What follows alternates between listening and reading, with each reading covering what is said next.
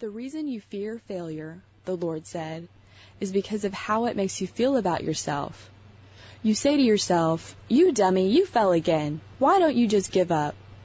But I say to you, Good try. Now get back up and try again. That's it. You're learning. In other words, to God, failure is not falling down. Failure is staying down. Martin Luther acknowledged this when he wrote that the first 10 years of a Christian's life is spent learning how to get back up again.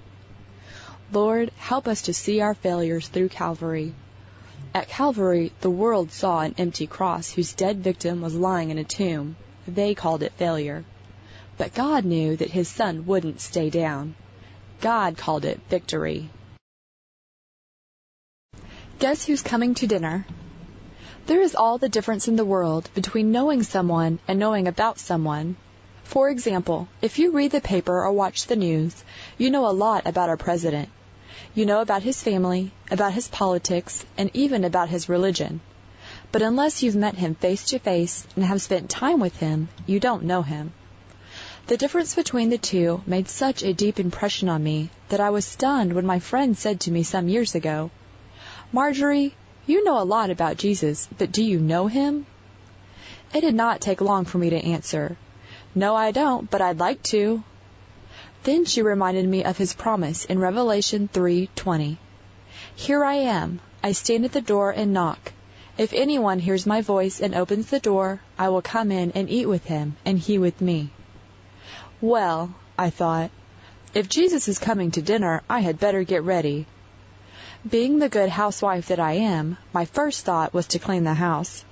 But much to my distress, the more I tried to clean, the more mess I uncovered. Leaving that idea behind, I went to prepare dinner, and was once again distressed when I realized that the pantry was bare. I had nothing to offer him.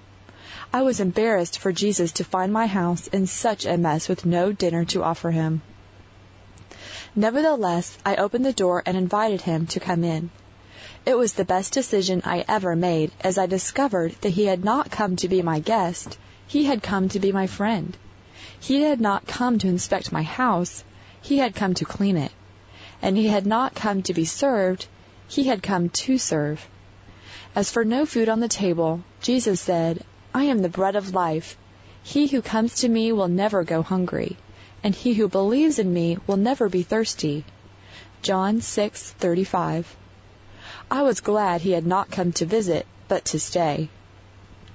May I ask you the same question? Do you know Jesus, or do you just know about him? If you don't yet know him, then he's still knocking at your door, but he will not come in until you open it. Please don't wait too long. The danger isn't that he will stop knocking. The danger is that you will stop listening.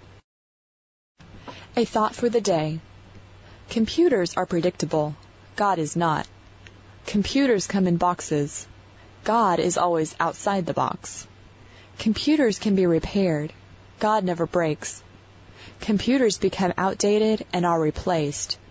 God never gets outdated. He is irreplaceable. Computers can be programmed to do what we want.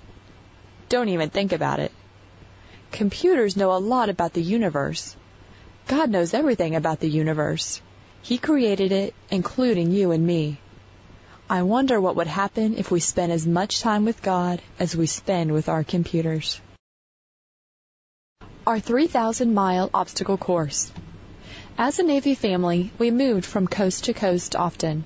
One of our more memorable trips was the summer we moved from Virginia to California. I called the trip our 3,000 mile obstacle course. Our first obstacle was our car. We were driving an old Volkswagen that left a trail of oil from one coast to the other.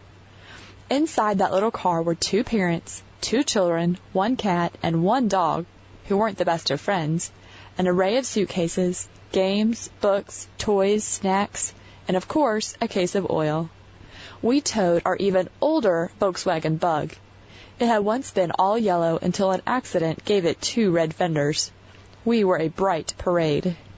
The moving van had left, and the car was loaded, so we all piled into the car and were off. We got clear to the end of our driveway before we made our first stop. That's when the dog jumped out of the window to chase the neighbor's cat. Then the kids